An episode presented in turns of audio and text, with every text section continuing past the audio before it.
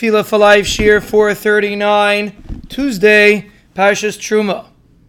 We are discussing the importance of Haidu, and it's really a lesson for us for every area in Avodah Hashem.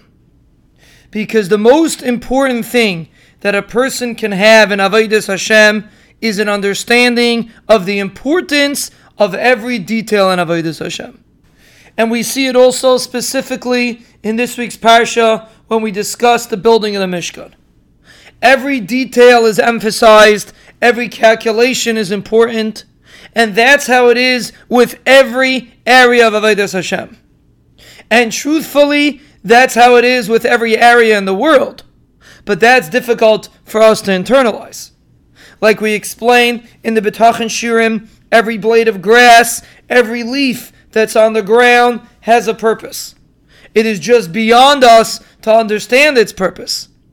But when it comes to Avodas Hashem, that is something that it is simply a pity if we're not going to try to internalize the purpose.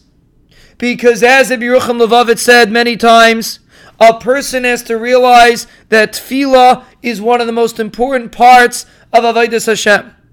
And the reason why it's so important is because it's so powerful and we're saying it anyway. All we have to do is put a little bit of emphasis in it. When you're doing something anyway, it's a shame that you shouldn't utilize its priceless opportunity.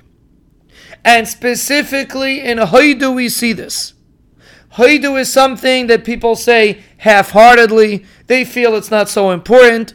Nusach Sefard actually says it before Baruch She'amar. So technically, you can talk during the psukim of Haidu and for sure it makes it more difficult to feel its importance.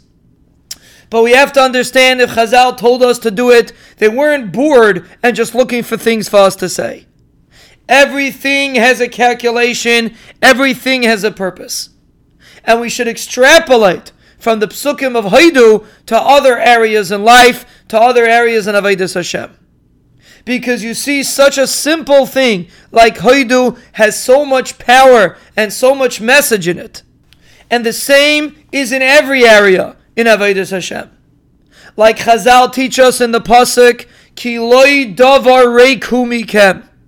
Torah is not empty from you. And Chazal explained that if a person feels that a part of Avodah Hashem is rake, is empty, the reason why he feels that is mikem, is because of you, is because you didn't spend the time to try to understand it, to try to internalize it. Every detail in Avodah Hashem is loaded with meaning, and it's up to us to discover it. And when we discover it, we will be zeicha to the priceless gifts that every part in Avodah Hashem has to offer.